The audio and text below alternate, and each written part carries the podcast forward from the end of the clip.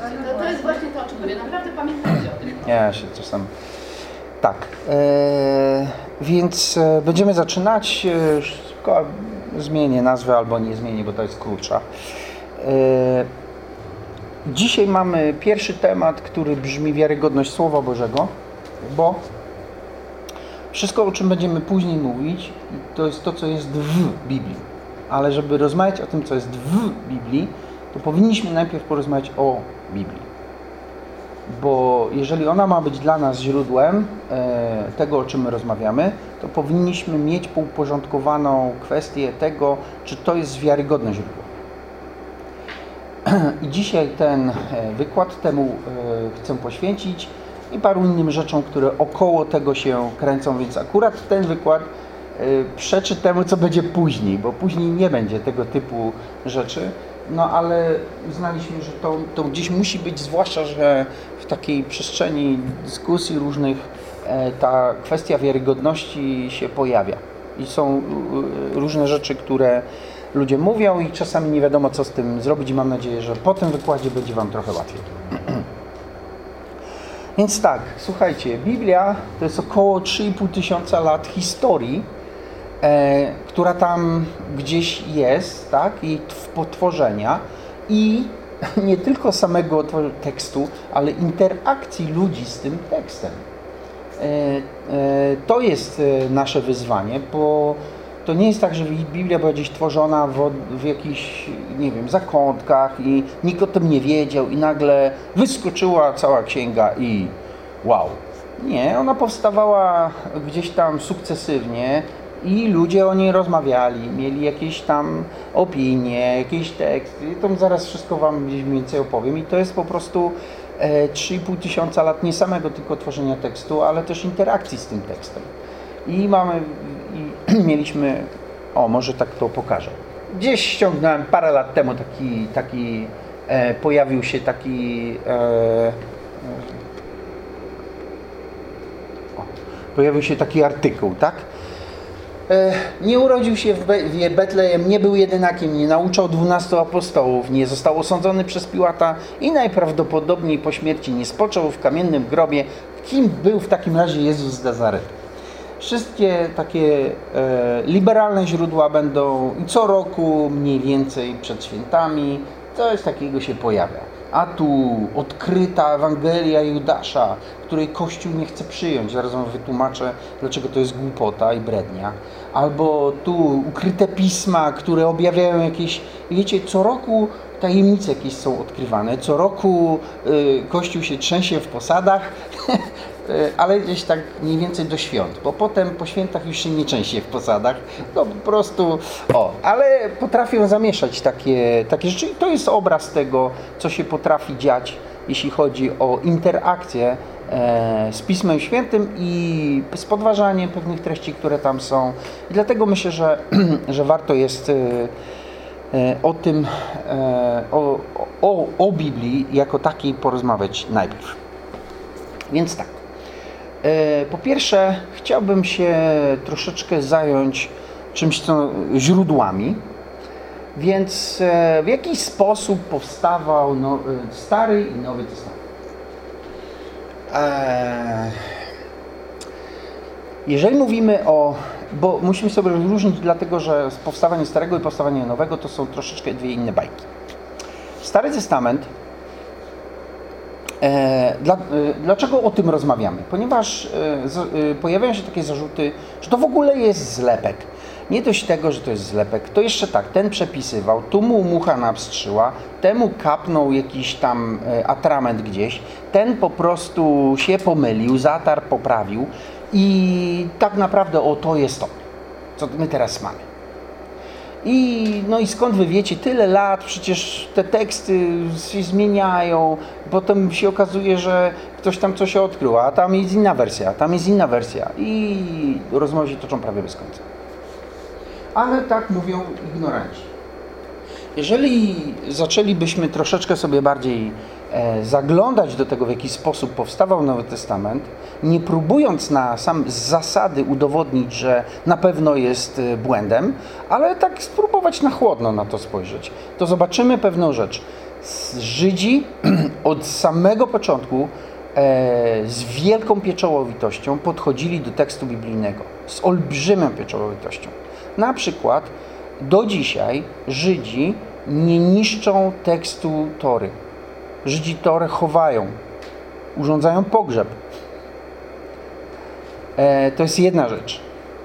Druga rzecz, z szacunku do na przykład słowa Jahwe, które oznacza imię Boga, Żydzi tego słowa nigdy nie wymawiają, dlatego że nie chcą nawet być e, kuszeni do tego, albo nie chcą nawet doprowadzać do takiej sytuacji, że mogliby je wypowiedzieć nadaremno, więc w ogóle go nie używają i używają zamiennych słów. To jest druga rzecz. Trzecia rzecz, y, tekst Pisma Świętego w Starym Testamencie przepisywany przez, przez ludzi, którzy nazywali się Masoreci i oni chcieli, uporządkowali teksty y, Starego Testamentu w dużej mierze i ci ludzie bardzo dbali i mieli swój system przepisywania tekstów i ten system polegał na tym, że liczyło się wszystkie wyrazy i liczyło się wyrazy w linijce. Więc był tekst, jakaś stronica tekstu, przepis, jakiś kawałek tekstu. I potem ktoś przychodził i sprawdzał. Liczył wyrazy w liniach, musiało się zgadzać i liczył wszystkie. Jeżeli się nie zgadzało albo tu, albo w całości, tekst szedł do wyrzucenia. Więc e, bardzo pilnowali tego i jeżeli sobie się porównuje teksty, bo mamy e, powiedzmy ten tekst jakiś taki ten, który jest w obiegu, ale mamy też teksty, które były wcześniej E, które się pojawiły wcześniej. Na przykład e, jest jednym z takich e, miejsc, to jest, ja już zapomniałem, w Qumran. Była taka grota, tak, tam wpadła owca kiedyś jakiemuś Arabowi i po prostu chciał tą owcę wydobyć, ale przy okazji zobaczył jakieś dzbany z tekstami, więc stwierdził, że o fajnie, można pohandlować tym na rynku. Zabrał jakiś kawałek, wystawił na sprzedaż. Jak się zorientował, że to jest po prostu cenne, no to się dorobił na tym. E, I pojawiły się teksty z Qumran. Qumran to była taka wspólnota, e, w Qumran byli tak chyba, no była taka wspólnota, która e, przed Jezusem Chrystusem się gdzieś tam spotykali. Nie będziemy się wchodzić w szczegóły systemu, jaki oni funkcjonowali, ale jedną z tych rzeczy, które się zajmowali, to było to, że przechowywali pisma i te teksty z Qumran E, zwłaszcza te, które dotyczą na przykład e, e, proroctw, proroka Izajasza i tak dalej, bo tam całej Biblii nie było, bardzo mocno wzmocniły wiarygodność pism Starego Testamentu, ponieważ były niemal identyczne. I to, to odkrycie w Qumran doprowadziło do wielkiego wzmocnienia wiarygodności Pisma Świętego. Bo musicie pamiętać o tym, że we, w, w, gdzieś historia interakcji z tekstem biblijnym była taka, że na początku powiedzmy, że zaraz potem sobie będziemy rozmawiać o Nowym Testamencie, za chwilę. Pojawił się Nowy Testament, Kościół, tak, e, hierarchia, tak, i tekst był prawie niepodważalny i tak dalej. Pojawił się XVI wiek i w XVI wieku Erasm z Rotterdamu i paru innych e, poliglotów, e, którzy znali biegle e, łacinę, grekę, tak, część z nich znała hebrajski, więc jeżeli ktoś miał być uczony, musiał znać przynajmniej grekę i łacinę, a najlepiej jeszcze jakiś tam język. Więc oni zaczęli sobie czytać w Grece i zaczęli porównywać e, z dostępnymi tłumaczeniami łacińskimi grekę, wyznajdowali różnice i tak dalej. To potem szło, potem się filozofia od teologii odłączyła i filozofia zaczęła jeszcze bardziej e, krytykować e, tekst biblijny i gdzieś tam w XVIII wieku w ogóle pojawił się taki trend, że trzeba po prostu zweryfikować podejście do Pisma Świętego, bo Pismo Święte powstało tak naprawdę jako kopia mitów, takich o Gilgameszu, o tam jakimś innym, nie? I to są takie pozapożyczane teksty z innych kultur, pozwylepiane, bo to na pewno powstało później, bo tu widzimy to i tu widzimy tamto, tu widzimy siamto i o wamto. I e, wiecie, zbudowane całą teorię i ta teoria bardzo była mocna i chwiała wiarą wielu chrześcijan, dopóki się nie pojawiły właśnie odkrycia archeologiczne. I odkrycia archeologiczne zbombardowały tak tą teorię, że w zasadzie dzisiaj ona już została wysadzona w powietrze.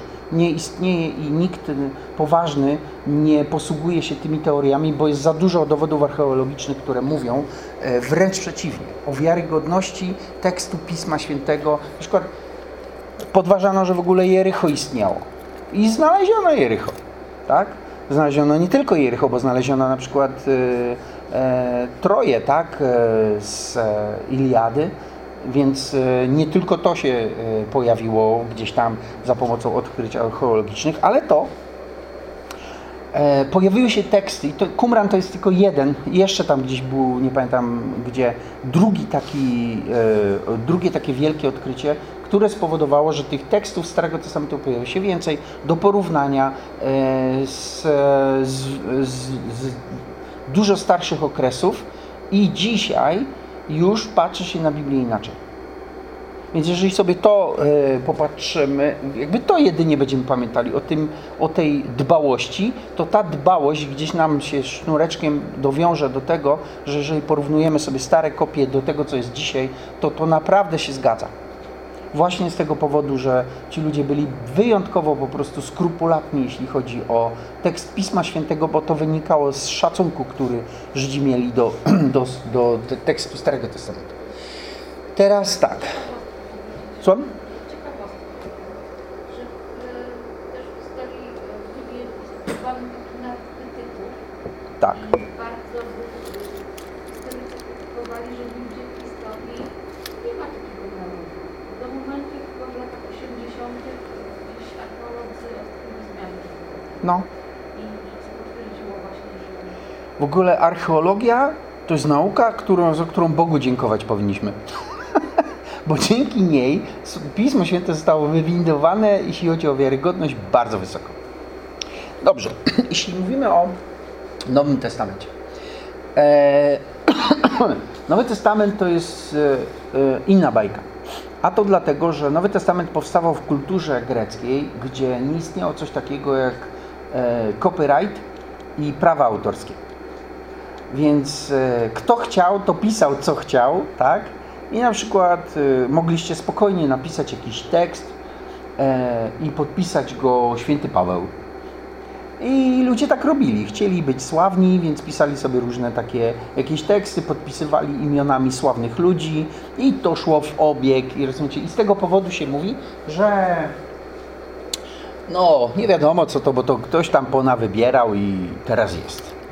Jest jedna rzecz. Druga rzecz to jest taka, że rzeczywiście e, e, rzeczywiście e, tekst Pisma Świętego był pisany na e, na różnych, y, no rzadko na skórze, ale częściej na e, papirusach i jeszcze na jednym takim, nie pamiętam nazwy tego, e, muszę sobie zapisać. E, I e, z tych, z tych e, papirusów albo z tego papieru, który się gdzieś tam, jakiegoś pseudo papieru pojawiał, korzystano w ten sposób, że jeżeli chciano go wykorzystać, to wykorzystywano powtórnie, Wyci- wycierano po, poprzedni tekst i na to pisano nowy. Więc część tekstów w Nowym Testamencie pojawiła się w ten sposób, Nowego Testamentu pojawia się w ten sposób. I znowu pojawiły się różnego rodzaju właśnie takie e, dyskusje, a to jest tak, a tak, tak jak mówiłem, a ten się pomylił, temu kopnęło coś tam, a ten zapomniał, a ten tutaj coś tam po swojemu. I to prawda, są takie, e, są takie też e, fragmenty tekstu, ale Nowy Testament zabija te wszystkie argumenty ilością. Ilość różnych kopii, różnych tekstów Nowego Testamentu jest tak olbrzymia, że jak sobie to wziąć i po, postudiować, to to się po prostu zgadza e, w 93%. I słuchajcie, to jest bardzo dobrze. To jest bardzo dobrze, więc szczerze, jeżeli bierzecie, bierzecie dzisiaj Pismo Święte do ręki i czytacie je, to możecie być spokojni, że wykonane zostało mnóstwo pracy, żeby e, ten tekst, który jest, to był tekst, który powinien tam się znaleźć i to za wyjątkiem iluś tam rzeczy, o których się dyskutuje, no bo musi się o czymś dyskutować, a pewnie i to zostanie w jakiś sposób w jakimś tam czasie ustalone, to w większości przypadków to, co wyczytacie, to jest dokładnie to, co pisali ewangeliści. I dzisiaj nikt nie ma o, e, o tym e, e, co do tego wątpliwości. Ja zaraz Wam pokażę dlaczego. Jest jeszcze coś takiego. Są, mm, zarzuca się też Biblii wewnętrzną niespójność, że są powtórzenia, że są jakieś nieścisłości i tak dalej, ale szczerze to na razie jeszcze nikt, nikomu nie udało się znaleźć takiej nieścisłości, której nie da się wytłumaczyć. Nie, nie ma takich rzeczy. Pamiętam, że ktoś w Stanach Zjednoczonych wyznaczył nagrodę 100 tysięcy dolarów dla kogoś, kto udowodni, że Biblia jest wewnętrznie sprzeczna. No i te pieniądze sobie leżą bo, bo ludzie różne rzeczy pisali i tak dalej, ale wiecie, jak to się podda takiej sensownej krytyce kogoś, kto się na tym zna, no to z tego nic nie zostaje de facto. Ale i jest jeszcze coś, takie słówko, które się niedawno pojawiło. Bo na przykład mm, mówi się o tym, że po co te powtórzenia? I to zwłaszcza w Starym Testamencie widzimy, nie? Jest jakaś historia i e, tu leci, potem ktoś ją powtarza, to trochę nie za bardzo jest takie chronologiczne i ktoś mówi, mówi właśnie, że to jest kwestia redakcji tekstu, że ktoś się wtrącał, ktoś coś napisał, temu się to nie spodobało, więc to wykreślił, tam dopisał co innego i to jest takie właśnie niespójne i tak dalej. Dopóki nie zaczęto badać trochę stylów literackich wschodu, bo tu wychodzi nasza europejska ignorancja. My jesteśmy wychowani w kulturze greckiej i my oczekujemy nie wiedzieć dlaczego, że wszyscy będą stosowali grecki konspekt. Wstęp, rozwinięcie i zakończenie. Ale kto nam, y, z jakiej racji my mamy y, zakładać, że wszyscy posługują się tym samym logiką przekazywania e, informacji? I E, pojawił się ostatnio takie słówko, które się nazywa chiasm, które mi się bardzo podoba. Chiasm to jest struktura inna niż linearna do opowiadania jakichś, do przekazania jakichś treści. I e, nie będziemy tego studiować, będziecie chcieli, to wam coś może podeślę, ale to jest, to jest, tam sposób opowiadania treści jest inny. Najważniejsze w chiasmie jest to, co jest w środku. Jest główna myśl, którą się przedstawia, do tej myśli opowieścią się dochodzi, a potem tą opowieścią od tej myśli się tą myśl potwierdza. I takich, y, takich y, historii, na przykład o Józefie. Mamy o Józefie historię taką, że Józef ma sny. Nie? Pamiętacie to?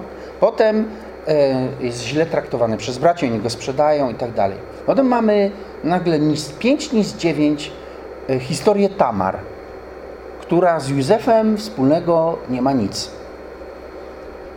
I pokazuje się, i w centrum tej historii o Józefie jest to, że Józef był integralnym człowiekiem i nie dał i, e, e, i zarówno w domu Potyfara, jak i w więzieniu, tak, nie, e, ani nie cudzołożył, ani nie, nie buntował się i tak dalej. Był człowiekiem, który który we wszystkich e, punktach, których był, okazywał swoją integralność jako człowiek, który jest, wierzy w Boga i żyje według Bożych zasad.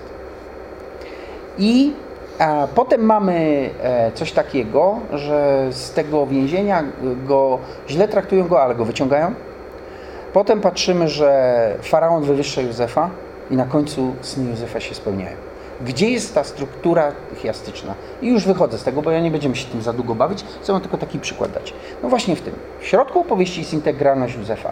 I do tej integralności się dochodzi, więc jak się dochodzi od niej? Józef ma sny, tak? Na samym początku historii Józefa, na końcu historii Józefa sny się spełniają. Widzicie? Jedno i drugie koresponduje ze sobą. Potem mamy złe traktowanie przez braci. Bracia go źle traktują on ląduje, wiecie, w tym Egipcie, a na końcu mamy faraona, który wywyższa Józefa. Czyli mamy złe traktowanie, mamy dobre traktowanie. Potem mamy tą Tamar, która e, tam e, marnieje w domu e, swojego ojca, ale mamy Józefa, który też marnieje w domu ojca, ale Bóg go wyciąga, w więzieniu, przepraszam, ale Bóg go z tego więzienia wyciąga. Tak? I to właśnie jest taka bardzo łatwa do pokazania struktura chiastyczna tekstu. Więc ludzie wschodu, kiedy opowiadali różne historii, je i nigdy nie, albo nigdy, w wielu miejscach nie chodziło im o chronologię, ale o treści. I trzeba to rozumieć, kiedy się czyta teksty wschodu. I dzisiaj to rozumiemy i dlatego Biblia w niektórych miejscach ma powtórzenia, jakieś takie układy, które są może dla nas trudne do zrozumienia, bo one posługują się troszeczkę innymi e, e, rodzajami literackimi niż europejskie. I od choćby coś takiego, kiedy zostało odkryte, to tym wszystkim, którzy mówili o nielogiczności tekstu, o jakichś tam nieciągłościach o i tak dalej, nagle to wyskoczyło po prostu z ręki te wszystkie argumenty. Bo się okazuje, że Biblia wcale nie musi być napisana po grecku. Ok, popatrzcie. To jest jedna z takich rzeczy, które się prezentuje, jeśli mówimy o wiarygodności tekstu. Jak można zbadać wiarygodność tekstu? Między innymi tym e, e, odstępem pomiędzy oryginałem i pierwszą kopią i ilością dostępnych kopii. I popatrzcie sobie na to. Homer, Iliada, czy to jest wiarygodny tekst? Tak, a potwierdza go to, że znaleziono troje, nie? Jaki jest y, y, odstęp y, od najstarsza kopia jest 400 lat, data napisania 800 lat przed naszą erą, najstarsza kopia 400 lat przed naszą erą. Jak długo odstęp pomiędzy mm, oryginałem i pierwszą kopią? 400 lat. Ilość kopii 643. Historia Herodota, na której bazuje dzisiaj się wykładanie historii starożytnej. Mamy Y, y, data napisania 480 tam dalej, przed naszą erą, najstarsza kopia 900 nasza era. 1350 lat odstępu, ilość kopii 8. Platona teksty, podstawa filozofii, nie? Odstęp między oryginałem i kopią 1300 lat, ilość dostępnych tekstów 8. Dalej Demostenesa, teksty. 1400 lat odstępu, 200 kopii. Wojny galijskie Cezara, budowa historii Rzymu, tak? Podstawa. 1000 lat między oryginałem i kopią. 10, 10 e, e, e, tych, 10 kopii. Historia Rzymu Liwiusza 400 lat i 1000 lat. Jedna kopia i 19 kopii. Tacy, roczniki Tacyta 20 kopii, 1000 lat dys, dystansu. Pliniusza II historię naturalną 750 lat odstępu 7 kopii. Nowy Testament 50 lat odstępu między je, życiem Jezusa i pierwszą kopią 5366 kopii. Rozumiecie? To jest morderstwo. Tu nie ma o czym rozmawiać. Nie ma o czym rozmawiać. Najwięcej kopii, jakie tu możemy znaleźć, jest 600, a, ne, a najwięcej kopii Nowego Testamentu 5366. O czym my rozmawiamy? Co jest wiarygodne? Bardziej. Co jest bardziej wiarygodne? Jeżeli, ale wiesz do czego zmierzam? Jeżeli ktoś mówi, że Nowy Testament jest, nie jest wiarygodny, to ja uważam tak to musisz wyrzucić historię starożytną do kosza. Bo jeżeli to jest niewiarygodne, to tamto, o czym my rozmawiamy. Wiecie, o czym my mówimy? My rozmawiamy o tym, że jeżeli masz 400 lat od, od, od wydarzeń do pierwszej kopii, to po drodze mogło się dużo zdarzyć, nie? Dobrze mówię? Tysiąc lat? Kto pamięta, że tam tysiąc lat temu ktoś coś pisał? Ludzie! Odstęp pomiędzy życiem Jezusa i pierwszymi tekstami Ewangelii to jest 50 lat. 50 lat to jest no, jedno pokolenie. Czyli za życia ludzi, którzy z Jezusa widzieli na własne oczy, pojawiły się Ewangelie. Gdyby były fałszywe, naprawdę znaleźliby się ludzie, którzy by po prostu zanegowali to, co jest tam napisane, bo byli tam, widzieli, słyszeli, tak, oglądali i nikt tego nie zrobił. Nikt tego nie zrobił. Dlaczego? Bo Ewangelie są bardzo wiarygodne. Bardzo wiarygodne. Co mamy jeszcze? Dowody archeologiczne. Jednym z zarzutów braku wiarygodności Nowego Testamentu było to, że w Ewangelii Jana jest opisana sadzawka Betesda i ona jest tylko tam. Zarzut dlaczego taki? No bo y, skoro tak, to wszyscy ewangeliści powinni pisać o tym samym. To w ogóle jest bzdura. Ja na moich zajęciach, y, y, jak miałem zajęcia z, już nie pamiętam jaki to był temat, nasz wykładowca pierwszy, pierwsze zajęcia, które z nami miał, to zrobił w ten sposób, weszliśmy do sali i mówi tak, potrzebuję trzech ochotników, trzech ludzi się zgłosiło, on mówi, rozejrzyjcie się po sali i wyjdźcie. Rozejrzeli się, wyszli, a potem zawiązał im oczy, wprowadził ich do sali i mówi: Opowiadajcie, co widzieliście. Słuchajcie, ani jedna opowieść, nie, nie zgadzały się ich opowieści. Słuchajcie, byliśmy w tym samej sali. Razem wyszli na chwilkę, zamknięto im, zawiązano im oczy, weszli i opowiadali, co widzieli, szczegóły. Nie zgadzało się. Jedni tak zmyślali, ja myślę, co ty tu widziałeś, chłopie? Tego tu nie ma. Pięć minut.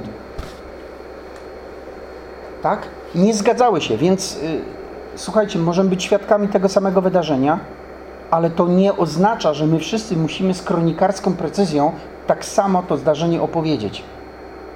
Bo każdy z nas mógł widzieć w tym zdarzeniu coś innego i na coś innego zwracać uwagę.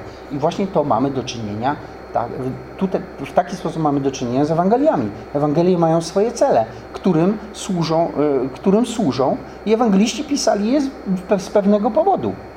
I generalnie te trzy synoptyczne, czyli Ewangelia Mateusza, Marka i Łukasza, w wielu miejscach się zgadzają, dlatego się nazywają synoptyczne, ale mają różnice i tak naprawdę różnice między opowieściami dotyczącymi różnych zdarzeń świadczą na, bardziej na rzecz wiarygodności tego tekstu niż przeciwko. Tak? Właśnie dlatego one są wiarygodne, bo są różne. To znaczy, że ci ludzie byli normalni, nie kłamali, pisali tak jak widzieli.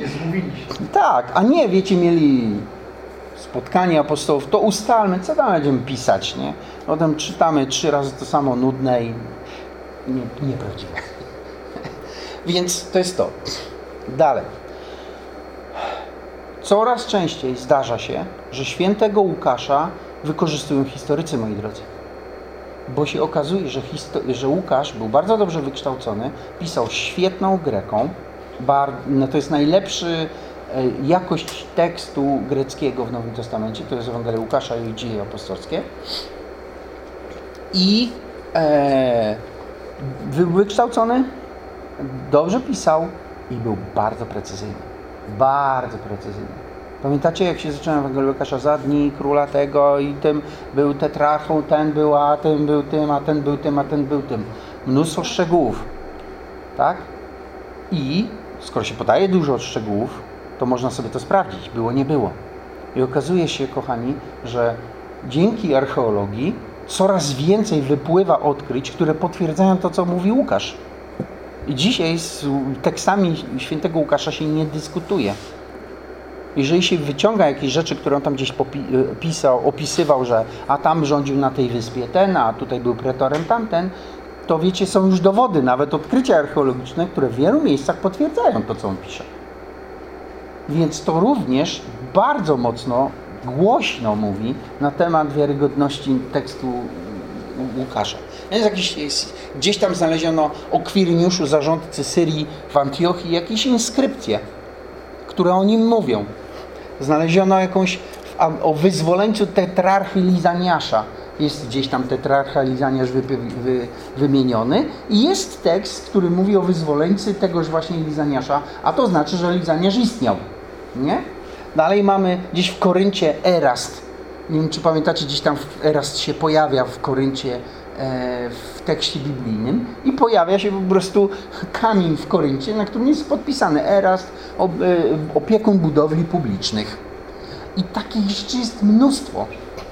E, czy ty, tam były kłótnie a propos do, używania tytułu pretora i się okazało, że E, jedni udowadniali, że w zwyczajach rzymskich w ogóle tak nie było i potem się okazało, że są jakieś wyjątki i do tego wyjątku spokojnie pasuje to, co mówi, mówił Łukasz i ludzie musieli się przeprosić z tekstem Łukasza za jakieś tam kilkadziesiąt lat, bo się okazało, że, że mówił prawdę. I na przykład o Poncjuszu Piłacie też zastanawiano się, czy to jest mityczna postać i w, ty, w nadmorskiej Cezarei odkryto inskrypcję na kamiennej płycie Tiberium e, Poncjusz Piłat Prefect Judei.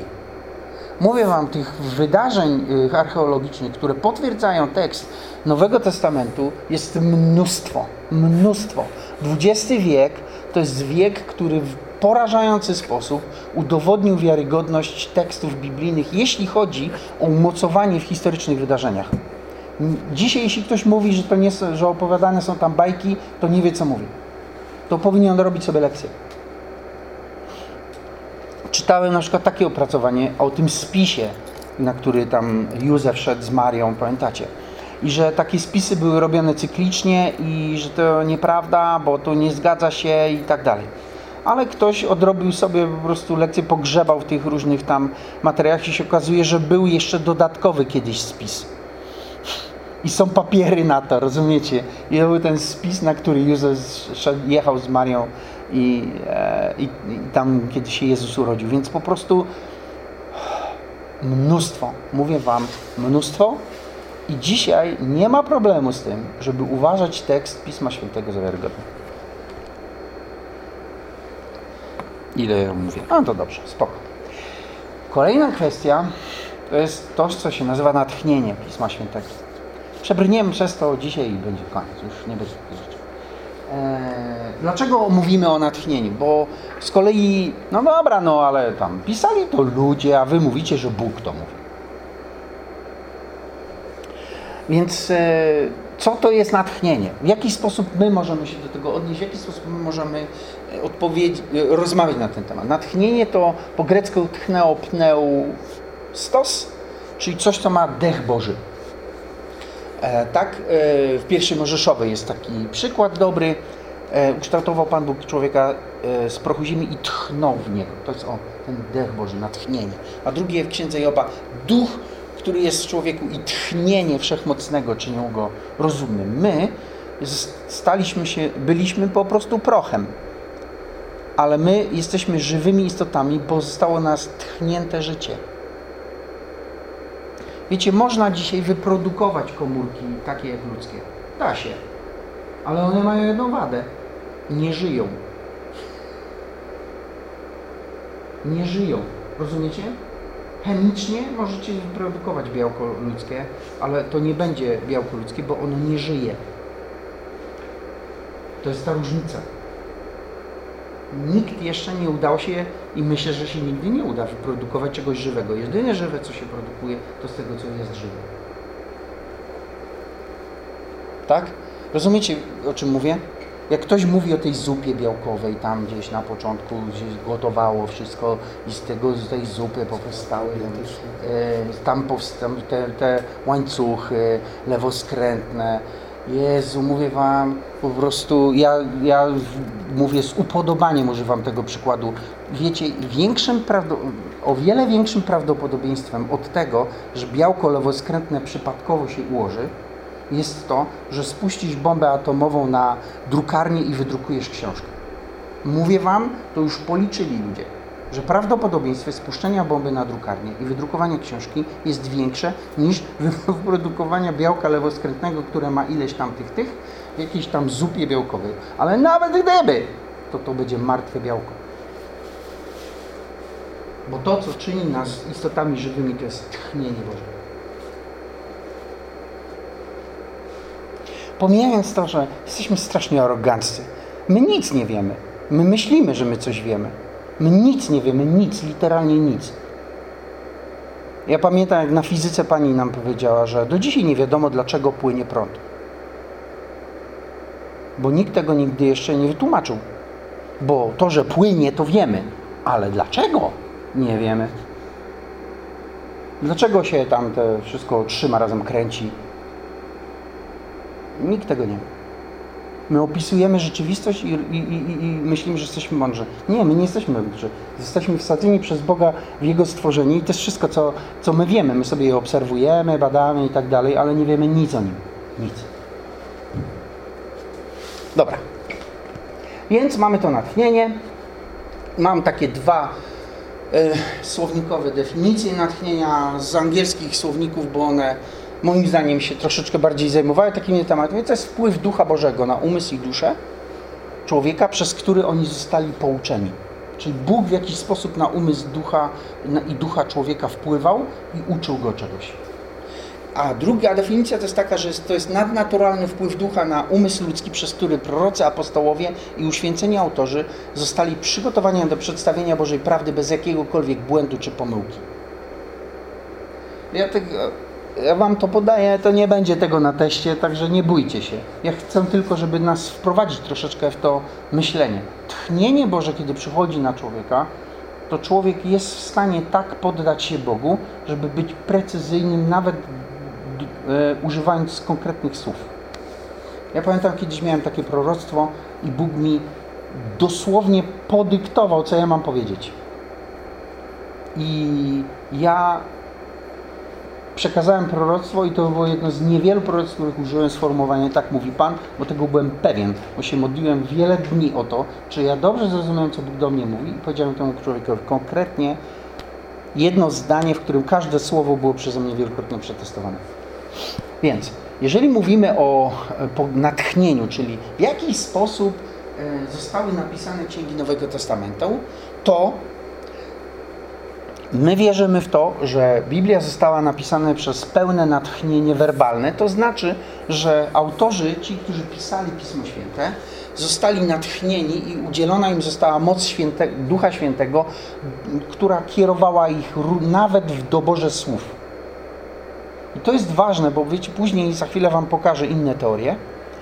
E, I czasami się ludzi, tych, tych autorów biblijnych traktuje jak maszyny, albo po prostu jako oświeconych ludzi, którzy coś tam sobie wymyślili i napisali, ale to sformułowanie zachowuje natchnienie i unikalność Pisma Świętego i jego bezbłędność, a jednocześnie nie rabuje autorów Pisma Świętego z wolnej woli. Tak? I dlatego to, e, to tutaj jest. Inne mamy jakieś, jakieś no właśnie, Jakie są inne koncepcje natchnienia? Naturalna, czyli Biblia to efekt geniuszu. Pisali ją genialni ludzie, no bo te księgi nawet, jeżeli ktoś nie jest wierzący w Boga, kiedy sobie przeczyta Księgę Joba, Księgę Joba na przykład się traktuje jako jeden z większych i jeden ze wspanialszych traktatów dotyczących cierpienia. No, na przykład.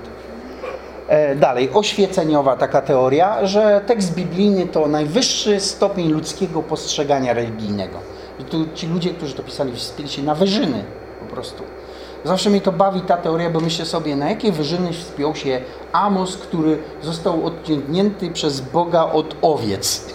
I pisze to na początku. Ja byłem pasterzem, ale Bóg mnie... Myślę, no wyżyny takie miał, że hej, po prostu. Albo mechaniczna, no to taki już trochę dla mnie zajeżdża trochę okultyzmem, że e, teoria taka dyktowania, czyli pisarz jest pod absolutną kontrolą, po prostu z, z jego wola zniknęła i tam i pisze, nie? Dalej trans, że autor wpadał w trans i w tym transie po prostu miał jakieś wizje i te, te wizje z transu potem spisywał. Ja mam taką sąsiadkę, która napisała książkę. Mam taką naprawdę odjechaną sąsiadkę, ale ona niby się tam fazuje, nie? A później zamkniętymi oczami. No coś takiego. Ona wydała, ale ja nie kupuję tego nie w domu. No, lepiej nie. Nie wiadomo, kto to tam jej dyktuje, no, ale to jest zostawmy. No i ostatnia myślowa, że Bóg dał ludziom jakieś myśli, koncepcje, ale oni je spisali własnymi słowami. Czemu o tym mówię? Bo to się zdarza. A dwa, e, jeżeli przyjmiemy którąkolwiek z tych koncepcji, to Pismo Święte przestaje być święte. Jeżeli to jest efekt geniuszu, to to nie jest pismo, które Bóg nam dał, tylko ludzie. Tak? Jeżeli to jest y, najwyższy stopień postrzegania religijnego, to dalej to jest przekaz ludzki jakiegoś odbioru i rozumienia treści religijnych. Jeżeli to jest y, mechaniczna jakaś teoria, to z kolei odbieramy tym ludziom ludzkość. Tak? To wtedy to jest podyktowane przez Boga. I wtedy gdzie jest ta, gdzie jest ten charakter tych, tych no, e, autorów Pisma Świętego? Trans to jest to samo.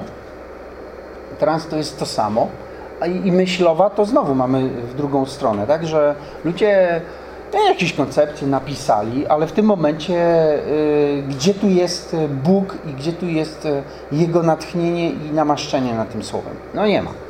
Dlatego myślę, że e, Biblii nie można e, w taki sposób traktować, bo ona e, w różnych, z różnych względów nie pasuje do tych koncepcji. One są zbudowane moim zdaniem po to, żeby móc odeprzeć ten argument, że jest natchniona przez Boga.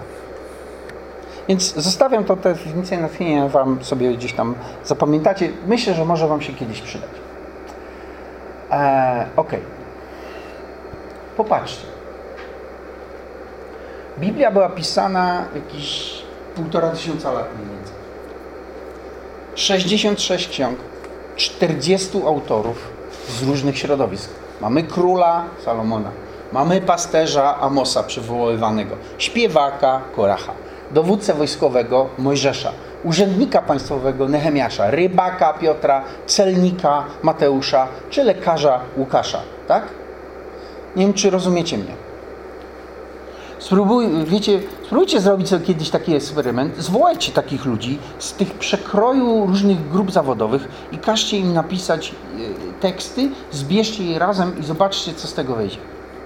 Nawet jeśli będą pisać na, na ten sam temat, to nie będzie spójne. Nie ma opcji takiej. Rozjeżdżać się będą koncepcje, rozjeżdżać się będą myśli, podejścia. W różnych miejscach były pisane. Lochy, pustynia, więzienie, podróż, wygnanie. Tak? To, to też w jakiś sposób tam wpływa i widzimy tak? te, te, na trzech kontynentach, gdzie jak wiemy kultury są różne, więc mamy w Azji, w Afryce, w Europie, e, e, w trzech językach, aramejski, grecki i hebrajski. Musicie pamiętać, że Jezus mówił po aramejsku. Nie? To zostało napisane przez Żydów, którzy używali greckiego. Nie? I to jeszcze używali greki takiej potocznej, która była przez dwa czy trzy stulecia, a potem zniknęła. Myślę, że Bóg doprowadził do tego specjalnie, żebyśmy nie byli legalistami i nie dłubali w tym tekście, próbując udowodnić jego, wiecie, kanoniczność na podstawie badań lingwistycznych, tylko żebyśmy go przyjmowali przez wiarę. Dalej, w różnych stylach literackich to też po prostu widać, tak? poezja, narracja, pieśń, biografia, prawodawstwo, proroctwo, przypowieści, utwory miłosne, pamiętniki. Nie? Dalej, mnóstwo zagadnień, mnóstwo różnych zagadnień. Małżeństwo, rodzina, cudzołóstwo, posłuszeństwo władzy, prawdomówność, kształtowania charakteru, objawienie Boga, wojny, e, cierpienie, tak? Na przykład. Więc popatrzcie, mnóstwo takich różnych rzeczy i jednak ona jest spójna jest spójna. Tam nie, ona się nie rozjeżdża. Tak? Jeżeli czytamy Pismo Święte, czy to będzie Stary Testament, czy to będzie Nowy Testament, e, nie, nie zdarza się, a czytam ją już 30 lat, żebym miał jakieś takie, a to do siebie w ogóle gdzieś tam nie pasuje, to się gdzieś rozjeżdża, właśnie to się nie rozjeżdża i to jest niesamowite. To jest jeden z e, jedna z cech, która czyni tą księgę wyjątkową księgą. I widać, że pomimo, że ma 40 autorów, że są napisane tu i tam i tam i w takich sytuacjach i o tym i tak dalej, to widać w tle jednego autora. I to jest e, jedna z tych cech, które czyni ją wiarygodną. Eee... Zobaczcie, że Słowo Boże też e, nazywa siebie samo e, czymś do jedzenia. Jezus powiedział, nie napisano nie samym chlebem człowiek żyć będzie, ale każdym słowem, które pochodzi z ust Bożych, czyli innymi, inaczej mówiąc, Jezus przyrównuje tak, e, czerpanie ze Słowa Bożego do jedzenia chleba. I tutaj Wiecie, kiedyś zrozumiałem to, że Jezus powiedział tak, nie samym chlebem człowiek żyć będzie i albo to będzie dla nas przekleństwo, albo błogosławieństwo. Jeżeli nie będziemy czytać Słowa Bożego i nie będziemy słuchać Boga, będziemy głodni. I tego głodu nie da się zaspokoić niczym. Niczym.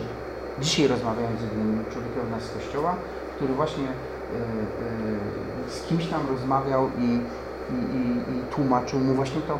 Mówi, wiesz co, ty szukasz prostu różnych rzeczy. Opowiadam tę historię. Mówi, i ty już doszedłeś do tego, że tymi wszystkimi rzeczami, którymi się zajmowałeś do tej pory, nie da się nakarmić tego, czego ty szukasz, bo tych rzeczy tu nie ma. W każdym człowieku jest taki kawałek człowieka, który potrzebuje zetknięcia się z Bogiem. I my możemy e, próbować w jakiś sposób to, ten, tę potrzebę zaspokoić i ludzie robią, robią to w różny sposób. Przez mają jakieś relacje, zakochują się w kimś, albo tam, nie wiem, śpią z, na prawo i lewo z wszystkimi, albo robią karierę, albo mają pieniądze, albo jeżdżą po całym świecie. Robią mnóstwo różnych rzeczy. Wiecie dlaczego? Bo tak naprawdę pod spodem napędza ich coś. Ich napędza potrzeba nakarmienia czegoś, co w nich w środku siedzi. I tego nie mogą osiągnąć, bo tego się im nie da osiągnąć. Dlatego, że tego, czego my potrzebujemy, nie ma tutaj. To jest tam. I dlatego Jezus powiedział, nie samym chlebem człowiek żyć będzie i dokładnie tak jest. I tak jest. I tak będzie. Nie będziemy żyć samym chlebem. Nie będziecie żyć tym, co jest tutaj na tej ziemi. Nigdy wam to nie wystarczy. Nie wystarczy wam to. Bill Gates najpierw zarobił kupę pieniędzy, a teraz wydaje kupę pieniędzy. To po co? Rozumiecie o, co, o logikę? Po co on zarabiał taką kupę kasy, skoro teraz to wydaje? Bo to nie dało mu satysfakcji. Ale Bogdan powiedział, że jeszcze, do- jeszcze ten dolara chce zarobić Tak. przed śmiercią. A był naj- najbogatszym człowiekiem dla swoich czasów. A po jego śmierci przyszedł pewien e, dziennikarz do domu Rockefellerów, ciocio wywiad. Rozmawia z kimś tam z, z, ze służby i mówi, ile zostawił. A ten służący powiedział. Wszystko.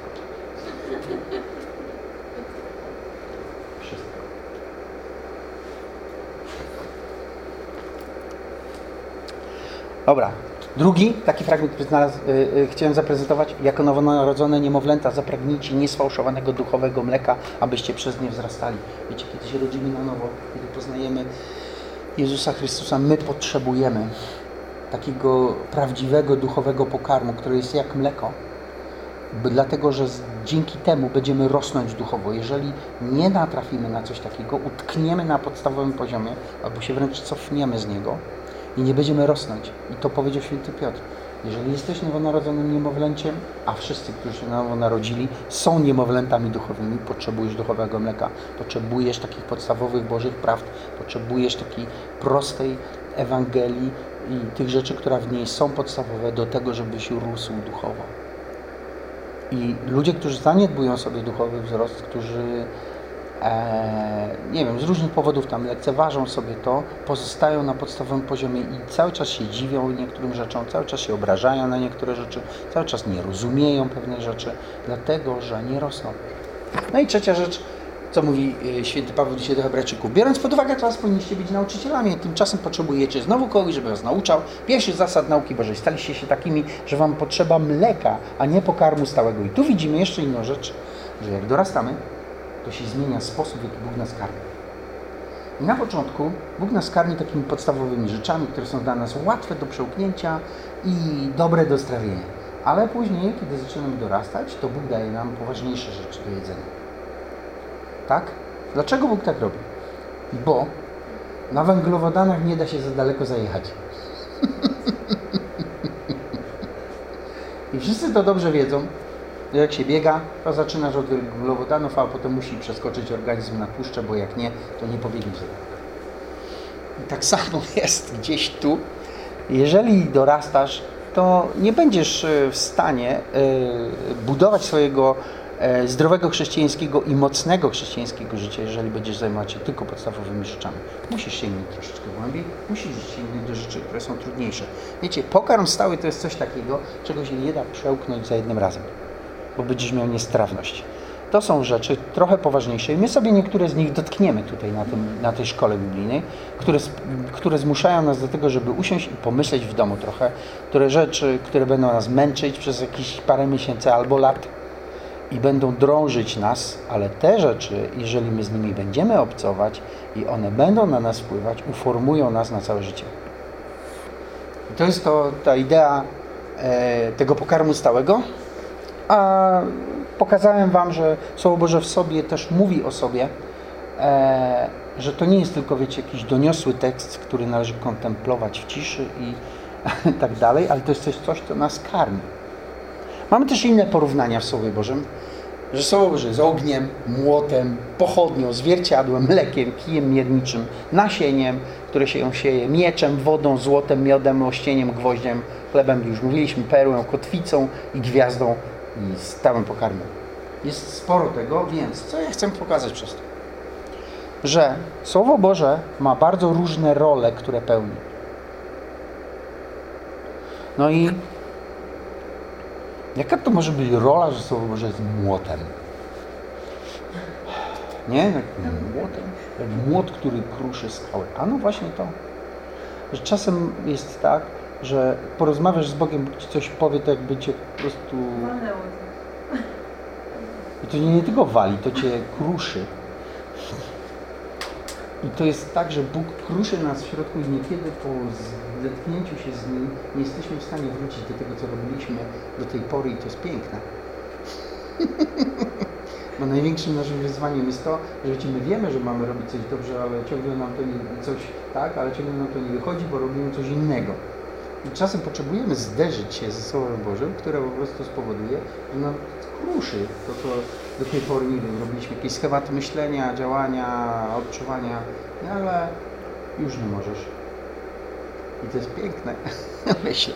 No i tak dalej. Kij mierniczy na przykład. O co chodzi z tym kijem mierniczym? Właściwie to jest bardzo poważna sprawa. Kij mierniczy to jest wzorzec, do którego się wszystko odnosi. I, a, I nie będziemy mieli wzorca, to będziemy sobie zmyślać. A to jest tak, a to jest tak, a to jest tak, a to jest tak, a to jest tak. Właśnie mamy dzisiaj cały świat, który po prostu nie ma wzorca. Nie ma wzorca. My mamy każdy swój. Ja uważam, że jest tak, ja uważam, że tak. Ja uważam, że prawda to jest to, a ja uważam, że to jest prawda to i ty, ty masz swoją prawdę, ja mam swoją prawdę. Czyli innymi słowy, ty masz swój wzór miar, a ja mam swój wzór miar, ale jeżeli ty masz jeden wzór, a ja mam drugi wzór, jak my się chcemy dogadać? Jak my się chcemy dogadać? I Bóg zabiera nam to prawo i mówi, nie, wy nie macie prawa, ja wam nie daję prawa do tworzenia wzorców. Wzorzec ja wam dałem. O, tu jest. Słowo Boże jest dla was wzorcem, a wy się macie na niego dostosować. Bo tylko wtedy, dlaczego? Dlatego, że tylko On wie, co jest dobre. Prawda? Przyszedł młodzi człowiek do Jezusa i mówi, Panie, y, nauczycielu dobry, co mam zrobić, żeby udzielić życie wieczne? A Jezus powiedział do niego, kto jest dobry? Tylko Bóg. Kto jest dobry? Tylko Bóg. Kto wie, co jest dobre albo złe? My? No błagam Was. A historię oglądaliśmy jakąś? Historię ludzkości? I my naprawdę twierdzimy, że wiemy, co jest dobre? Już wymordowaliśmy się tyle, że jeszcze nie dotarło do nas, że nie mamy o tym pojęcia? Się cały czas niszczymy, zwalczamy, kłócimy. My wiemy, co jest dobre i co jest złe? Nie mamy pojęcia o tym, moi drodzy. Nie. Bóg wie, co jest dobre, a co jest złe. I wiecie, w ogrodzie jeden Bóg powiedział, że z tego drzewa poznania dobra i zła nie będziesz jadł. I to nie jest drzewo wiedzy na temat dobra i zła, to jest drzewo poznania dobra i zła. To znaczy, że jeżeli z niego skorzystasz, to się dowiesz, że istnieje zło i dobro, ale dalej nie będziesz wiedział, co jest dobre, a co jest złe. Bo to wie tylko Bóg On ustanawia, co jest dobre, co jest złe. Dlatego my musimy z Nim obcować, my musimy od Niego czerpać te wzorce, tą, te miary i tak dalej, bo tylko w ten sposób jesteśmy w stanie w spójności zachować nasze życie. Jeżeli my dalej będziemy się tak bawić, to wierzcie mi, Bóg poświęci naszą cywilizację. Nie będziemy jedyną, pierwszą cywilizacją, która zniknie z powierzchni Ziemi. My jesteśmy bardzo aroganccy, nam się wydaje, że ta cywilizacja będzie trwała forever, ale to jest nieprawda. Nie, niekoniecznie. Co, nie było wcześniej przed nami cywilizacji, których zniknęły? Myślicie, że były mniej potężne od naszych? O, niekoniecznie. A już ich nie ma. A wiecie, że czytałem parę rzeczy na ten temat. I wiecie, że jedna, jedną z cech charakterystycznych upadku cywilizacji jest to, że cywilizacje nie upadają ze względów, wiecie, organizacyjnych. Cywilizacje upadają ze względów moralnych. Przed upadkiem Rzymu, wiecie, kto najwięcej zarabiał w Rzymie? Nie. Nie, co ty. Ci, którzy e, rydwanami e, kierowali na Koloseum, na wyścigach. Oni najwięcej zarabiali w Rzymie. Hmm? Dlaczego? Ludzie lubili oglądać rozrywkę, więc wiesz, jest popyt, jest podaż, nie? Blisko. Tak. Piłkarze, koszykarze. Dla mnie to uważam, że to jest po prostu niemoralne, ile ci ludzie zarabiają. To jest niemoralne.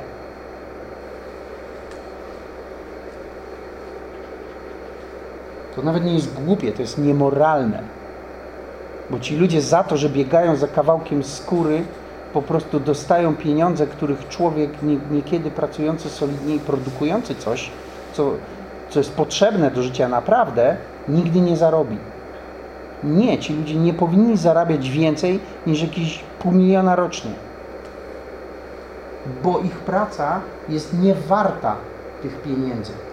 Niewarta. Ale my lubimy płacić za rozrywkę i zbliżamy się, moi drodzy, w ten sposób do obrzeży naszych cywilizacji. Naszej cywilizacji. I wcale nie jest powiedziane, że ona nam nie trzaśnie, tak jak Rzymianom. Bo jak się rozwali wszystkie wartości, to dlaczego coś miałoby się trzymać kupy? No, więc dlatego na przykład mamy mierniczy, taki o, sznur mierniczy i tak dalej. Wyskakujemy z tego, nie? Może przerwa. Tak, to jest dobry pomysł. Przerwa.